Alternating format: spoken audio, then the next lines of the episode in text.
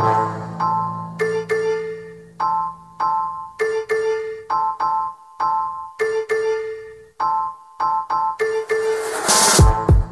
Dani Stover, and this is Today in TO, a podcast that takes a look at the biggest stories in the city and connects the dots on what's going on. And let me ask you this do you know all the dots who live in your neighborhood? On today's episode, you'll learn about NeighborLink North York and how they're working to engage and empower folks to care for each other in practical and sustainable ways. Also, they got food. Plus, on the topic of North York, it's home to Canada's third largest university. But before it was York U, this area belonged to the Stongs. That's all coming up on Today in TO.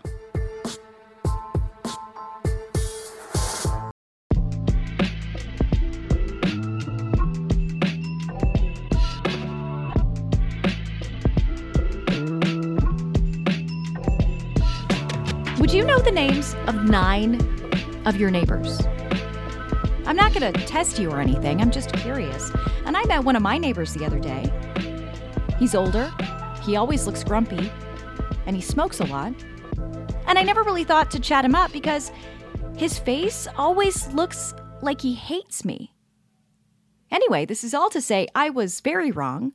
I ended up meeting this man, Leo. We introduced ourselves, chatted about the neighborhood, shared a laugh, and now every time we pass each other, we give a friendly hello. How are you? And I gotta say, 10 out of 10 would recommend getting to know the folks in your community. What have you got to lose? Now, a few weeks ago, someone messaged me on Instagram. They said that they listened to the pod. So that's for sure a way to get my attention. But they also told me about a cool organization called NeighborLink.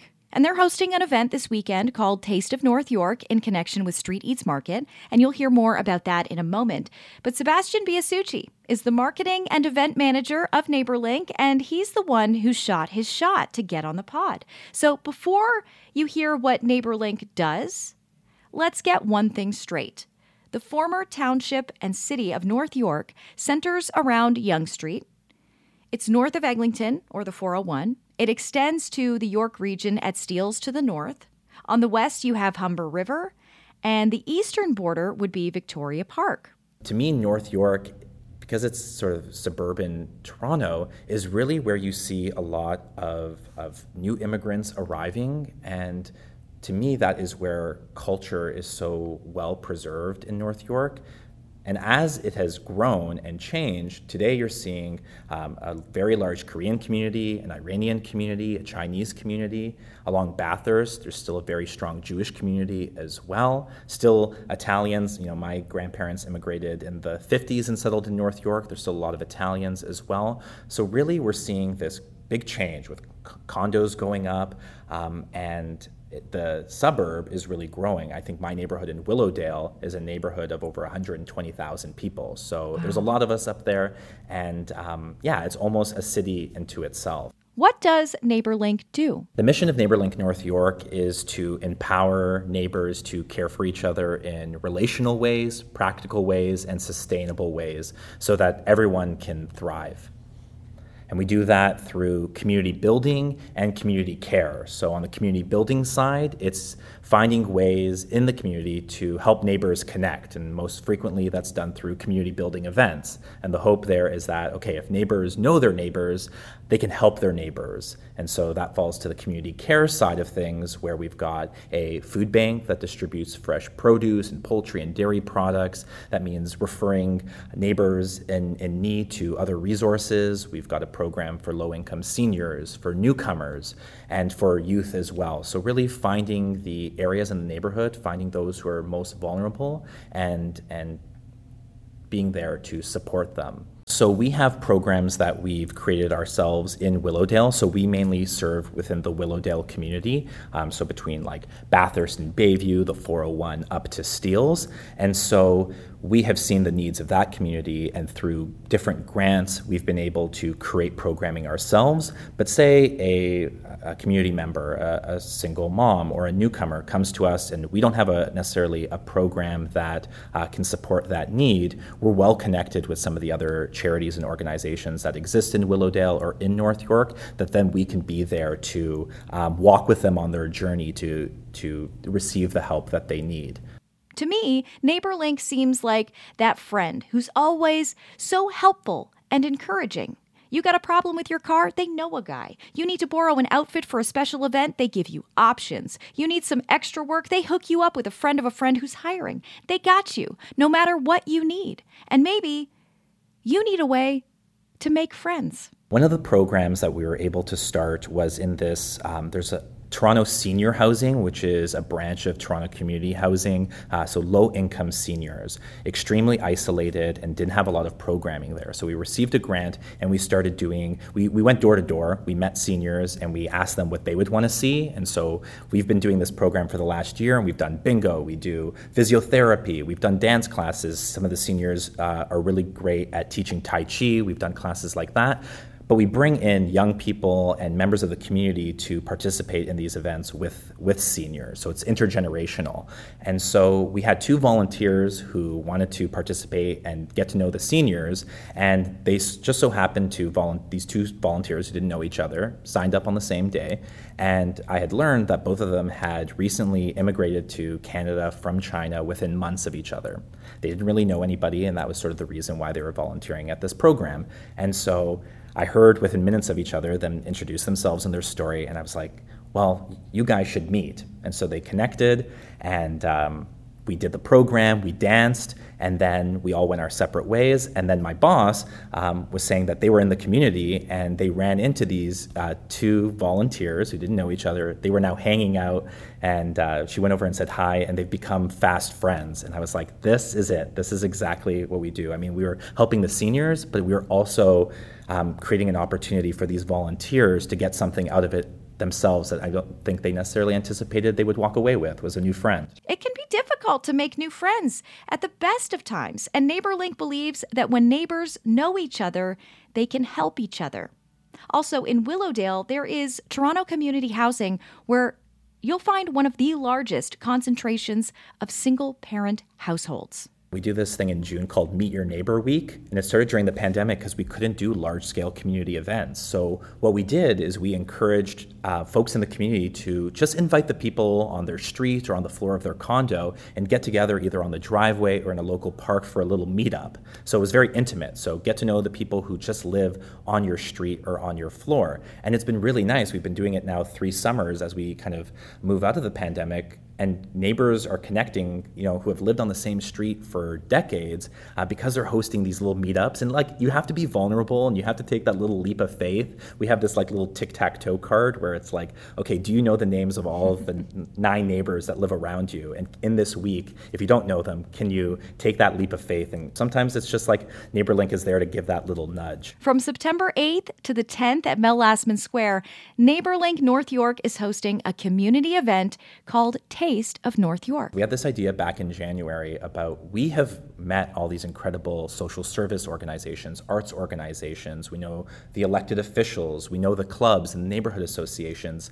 But if I wasn't working at NeighborLink, would I know that all these resources are there? Do seniors know what, you know, is out there for them or newcomers or single parents and so we thought could we take could we bring t- them together at an event and we thought, okay, we can have all the organizations there. We could make this a really a celebration of North York. And so that includes the community organizations, that includes the food, that includes the arts and culture. And so Street Eats came on to help us make this all possible so that, you know, there are a lot of Taste of North York festivals out there, and we hope that this one takes it one step further, that we're not um, just enjoying food, but we're also enjoying the culture and the community organizations. You're really getting a feel for all that North York has to offer. One thing that NeighborLink is doing at Taste of North York is, is called the Meet and Eat. So there's this beautiful reflection pond. It's a skating rink in the wintertime. And so in that area, there's going to be a bunch of tables, and we're going to have name tags that say Meet and Eat on them.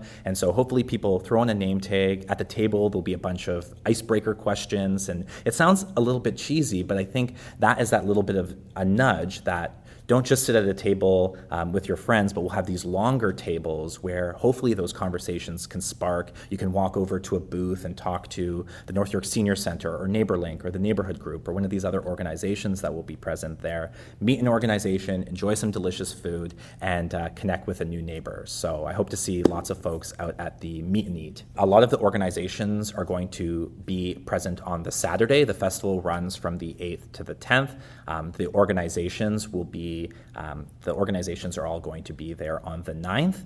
And on the 9th, our plan is to have these designated uh, community meal times. So at 2 p.m., at 6 p.m., and 9 p.m., our hope is we can really fill this patio. Hundreds of people can be out there sharing a meal together, but the patio will be open all weekend long. So whenever you can, come grab a bite and meet your neighbor. You definitely don't have to be from North York to enjoy this event. In fact, if it's been a while since you've been to this part of the city, check it out this weekend. I can't guarantee that you'll meet a new bestie, but I can assure you that you'll eat a delicious meal and money spent will go to help NeighborLink do what they do. For more information, check out neighborlink.org and thanks to Sebastian Biasucci for taking the time to chat. Now, speaking of North York, it's home to the country's third largest university, aptly named York. Now, this parcel of land was owned for 140 years by the Stong family. To tell you more about them, here's producer Glenn Bragonier. Without hesitation, it is easy to say there are plenty of beautiful neighborhoods, structures, and other sites within North York, like the campus of York University or the neighboring Black Creek Pioneer Village. But did you know that for about just shy of 150 years, only one family lived on this massive plot of land? Just to be clear, there wasn't a university campus erected here until the late 1950s. And before that, it was only a land for the strong. And that's just a little fun little play on words since the family who actually lived on the property for at least four generations were the Stongs. It all started when Daniel and Elizabeth Stong moved to North York in 1816 and cleared out over 100 acres of forest to build their homestead, property they had inherited from Elizabeth's father, which is now the populated intersection of Jane and Steeles. And just to be clear on how intense this was, they personally cleared all of the land themselves before building their homestead, piggery, slaughterhouse, communal church, and grain barn just to name some of the major structures. And as it went in those time, the couple decided to have eight children to help maintain the property. And it wasn't until about 30 years later that their oldest son, Jacob, purchased 80 acres just east of his parents' property to raise his 10. That's right, I said 10 children. He built a two story brick house for his family, which is actually still standing right near the corner of Steeles and Keele. Sadly, much of the family did die relatively young due to many unfortunate incidents that were common at the time, but somehow managed to keep this massive piece of property.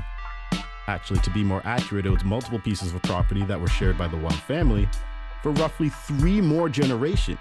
That is until Oliver Stong, the great grandson of Daniel Stong, you know, the man who started this whole thing with his wife Elizabeth, sold off the property to the Toronto Regional Conservation Authority in 1958, which also led to the opening of Black Creek Pioneer Village in 1960. The east end of the property that was held by the Stongs eventually became developed into the beautiful York University campus. In fact, some of the original structures still exist or at least have been modified in some manner, such as the first homestead built by the Stongs in its present location within the Black Creek Pioneer Village, the home of Jacob, Daniel and Elizabeth's oldest son, as well as the piggery and the smokehouse, all still standing within Black Creek Pioneer Village. So just keep in mind next time you find yourself wandering the halls or the grounds of York U or enjoying the sights around Black Creek Pioneer Village that at one point it was acres upon acres upon acres of untouched wilderness that two strong stones with their bare hands and just a little bit of grit cleared the land to make way for not only higher education, but just an all around beautiful campus to be around.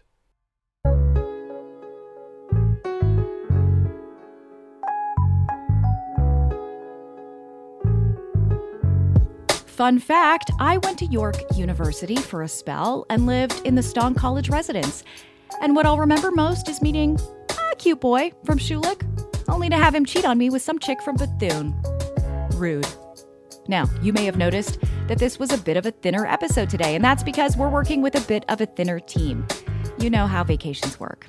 This podcast is still brought to you by 640 Toronto and features audio from shows across the Chorus Entertainment Network. My name's Dani Stover. Today in TO is produced by me, Glenn Bragonier, and David Spargala. Chris Dunner and Andrew Durnford are advisors to the show. We'll be back with a new episode next week, so maybe head to Mel Lastman Square for some grub this weekend and meet some new people and tell them that you listen to this amazing podcast called Today in TO. It's the perfect icebreaker.